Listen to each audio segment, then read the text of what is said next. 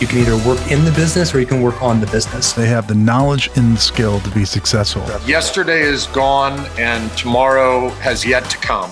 Dive all in on the next chapter of your life. Welcome to the Boutique with Collective 54, a podcast for founders and leaders of boutique professional services firms. For those that aren't familiar with us, Collective 54 is the first mastermind community dedicated exclusively to helping you grow, scale, and exit your pro serve firm. My name is Greg Alexander. I'm the founder, and I'll be your host for this episode. And today we're going to talk about growing through acquisition. Very often we talk about selling your firm, but there's another side of that equation, which is buying other firms as part of your growth strategy. What I hope to accomplish today is to put this on your radar as a possible growth avenue, to discuss maybe how to finance it, the strategy behind acquisitions and how to integrate it successfully after you bought the firm or firms. And we're very fortunate to have a role model role model with us today. His name is Matt Lescault. He's a member of Collective 54. And he's going to be sharing parts of his journey with us. So, Matt, welcome to the show. Thank you, Greg. It's great to be here. Would you provide a intro to the audience? Tell us a little bit about your firm and yourself. Yeah, so uh, my company, Lescault and Walderman, is an outsourced accounting firm uh, providing bookkeeping, controller, CFO services, as well as system implementation of ERP level accounting software and third party products. Uh, we've been around since 2006 uh, performing these services, uh, but I would say that really the iteration of the company as it is today, the model that we have as uh, that is today, really started in, in 2017 um, and was a was, was a big change in how we've done things in the past. Uh, just as a quick sidebar, um, you know, we went from really a siloed model to a firm model, uh, and that really changed the game for us from a scalability component. Tell me about that. What do you mean by siloed model to a scale model or firm model? So, you know, in professional services, uh, you know, there's two two kind of models that can be uh, that, that you see uh, in a lot of ways. So, silo model is each partner kind of has their book of business, operates their book of business in the way that they see fit. They might have different processes, might have different billing rates, might have different uh, focuses, and uh, it's really you know, and a lot of times an eat what you kill uh, mentality. Firm model really takes uh, the idea of one collective vision, one collective strategy, uh, and deploying that firm wide uh, across all partners and all staff. Okay, got it. And what caused you to make that rather substantial change? Uh, I call them glass ceilings. I've hit a uh, number of glass ceilings over my career. Uh, what I mean by glass ceiling is sort of a barrier that you kind of uh, put in, put put in your own way. Uh, a barrier that uh, that can be broken through, but you have to be able to self reflect and understand where your where your strengths are and where your real weaknesses are. Uh, so what we noticed is that you know when we were in that kind of uh, siloed mentality, we didn't have processes that uh, allowed for uh, the real growth to bring in middle management, to bring in the ability to uh, take on more work and take it off of the owners to be the the the main points of contact. And so when we were able to take it away from us and create this process, this strategy that's firm wide, we were able to empower our staff to be the points of contact and it not fall directly on the ownership group. Yeah, that is a really big change, and congratulations on making that change. You know, that's that's a pretty common path um, that pro serve firms go through, and sometimes they get stuck and they never make that change. So, uh, congrats on that. Um, the team wanted you to come on the call today for a particular reason, and that is um, you're one of the few firms inside of our membership that has made some acquisitions, and that's part of your growth plan. And that's where really my line of questioning is. And I guess my first question would be maybe at 30,000 feet, kind of what's the strategy around growing through acquisition? So our strategy is twofold. I know we're here to talk about acquisition, and I, I won't spend much time on this, but I, I, truly believe in organic growth coupled with acquisition growth. Or you can say the other way around. You know, acquiring uh, growth and uh, or acquisitions as a growth strategy and having an organic component. Um, what we looked at is we saw in our industry, in the accounting industry, a lot of roll roll ups happening, uh, and a lot of uh, books of business out in the street, and some general uh, uh, industry wide issues around hiring and what everybody's talking about. Uh, so from from our perspective, when we understood how the financing worked, we thought that the way that we could solve kind of two components: one are gaps within our own capability structure, and two, in uh, in creating deeper trenches within our industry focuses and our what we what we consider our niches.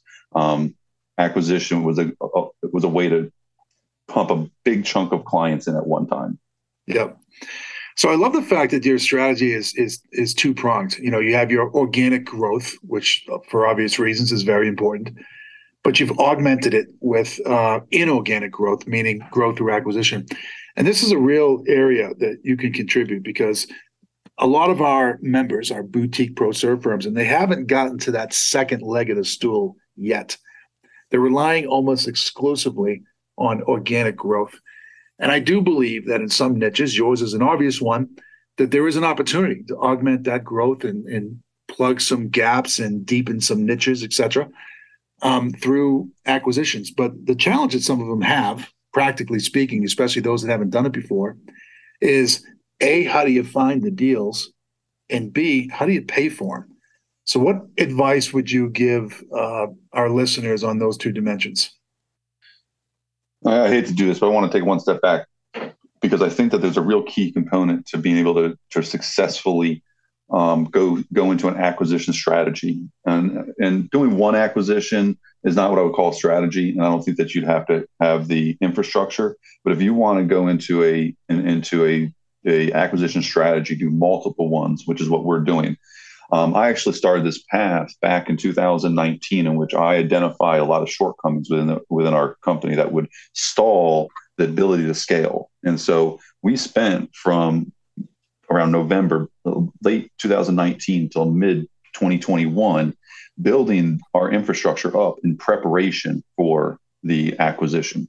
Now, part of that goes into some of the things you're talking about right now is understanding the overall uh, uh, playing field that you're dealing with for me, a lot of a, a, lot of firms are represented by business brokers that are uh, akin to investment bankers, and they didn't really understand the understood the industry, the accounting industry, and how that worked, and didn't understand what a good book looked like. And so, what I started doing through you know uh, through my research is really trying to align myself with people that understood uh, and worked specifically within the accounting and accounting consulting industry and really started to pick those people's brains of what's successful, what other firms had done, and create a strategy around that to say what what's going to be the most successful for us. Uh, so it really started well in advance and saying, okay, we need to have really good HR processes for onboarding, uh, multiple staff at one time. We need to have great client onboarding experience because we're going to be switching all of these new clients over to our engagement letters and our process, and we need to have uh, the appropriate level of staff. Um, you know, from a uh, uh again from that middle management to upper management, so that it didn't fall completely on the owner. Uh, and so we spent we spent a good year and a half just creating that infrastructure to get into the acquisition mode.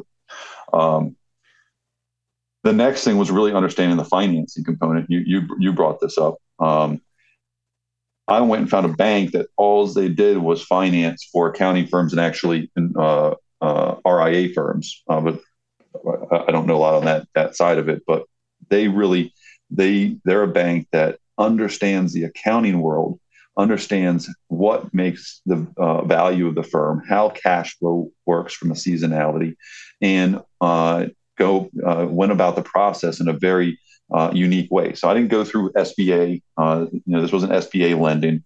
This was uh, underwriting through the understanding of our entity. So they came in, looked at our profits. They looked at the way that we structured our client relationships and they underwrite us for a, certain amount. And basically, uh, they understand how uh, how we fund and finance uh, through the acquisition process. Okay, very good. You know that's interesting. I a couple things that you mentioned that I want to just double click on. It's really fascinating to me that your strategy from the get go was to do multiple acquisitions as opposed to a single acquisition and the prep work that's needed to be put in place to make that happen. That's a real lesson to be called out. And I want to underline and circle that for our members that are considering growth through acquisition. And then the second thing regarding the financing. So if I'm if I'm to understand you correctly, given the fact that you went to a bank, it sounds like these deals were done through debt. Is that correct? Yes. Okay. So regarding the debt, and maybe just broadly speaking, what are the structures? What's the structure of a loan or a set of loans used to execute this strategy? So the way that the way we structured this um, from the actual uh, bank's perspective was we we took of the valuation uh, that we agreed to with the seller, and we split it into two uh, two buckets. Basically, your asset purchase and then your consulting for retention. So there's always earnouts, and that's a big big component, uh, especially in, uh, in accounting, but I think professional services in general is that you really need to make sure that you have a strong earnout clause within your agreement, and uh, and so, from the bank's uh, perspective, we got the 50% from them, finance that over a 10 year period. Uh, and then we'll pay out from the consulting uh, for a three year period. After that, that's tied to the, the retention of the client base. Okay, very good. So half the deal. So that if I'm selling my firm to you, I'm going to get half the deal at cash at closing. Then I'm going to be in a three year earnout tied largely to client retention. And then you, as the buyer, just to everyone listening, you're funding that really with 100% of other people's money. The bank is providing the cash at closing and then the business based on their performance is funding the rest of it through the three-year earnout. That, that's really a brilliant strategy. Regarding the debt itself, do you have to personally guarantee it? I did. Yeah, I thought so, and uh, that makes me admire you greatly. Obviously, you're convicted.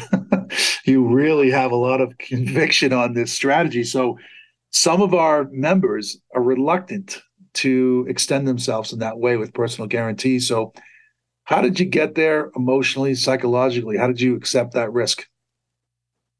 Uh, that's an interesting question. I guess I just I just kind of realized that if I wanted to hit my goals, uh, there wasn't going to be a bank or or a, or to get debt uh, that wasn't going to ask for personal guarantee. If I didn't want to give a personal guarantee, I was going to have to go to private equity. Uh, and my goal is to not sell out to private equity, at least uh, this early on. And if I ever do, it's going to, I want to be on my terms. Uh, and also with sort of planning out the strategy of the debt financing, I really understand the cash flow of what I'm doing. And again, when I haven't, when I have an earnout, you know, and I know what the profit margins are, I know what they're going to be consistently. Uh, you know, we can, we typically are per- purchasing books of business that we believe we can get 20 or 30% gains out of, out of the, out of the gate. Um, you know, every every time that we're financing these, we're actually picking up additional gross profit that is allowing us to go back in and, and get more lending. And so at the end of the day, I feel very confident in our ability to do this. I'm not too concerned about my personal guarantee because, and, and that's the best way to put it. I got the funding based on my current EBITDA. And so every time I purchase a new book of business, I'm increasing my EBITDA uh, from a dollar amount, making me more or less risk because I have more cash flow. Yeah, and making you more bankable, right? Well, my joke to the, my, my joke to the bank was, you know, let's make me too big to fail. yeah, exactly. I tell you, it's a really innovative strategy. I have to tip my hat to you. I, I am not seeing a lot of this. I don't know if it's uh, sector specific or not. Is there is there a general kind of sector roll up happening in the accounting space right now? The big guys are are buying up firms left and right. Um, it's I'm going to say this. So uh, I'm, I'm going to I'm going to start with. I believe that you have to have a why for your growth. Everybody wants to grow. Everybody talks about growing, but what's your why? And so I think this is where it really started for me. Is I I saw what was happening in the industry, and I saw that really you as an organization or us as an organization would need to have investment into technology, technology development, not just buying technology, but innovating through technology, integrating through technology.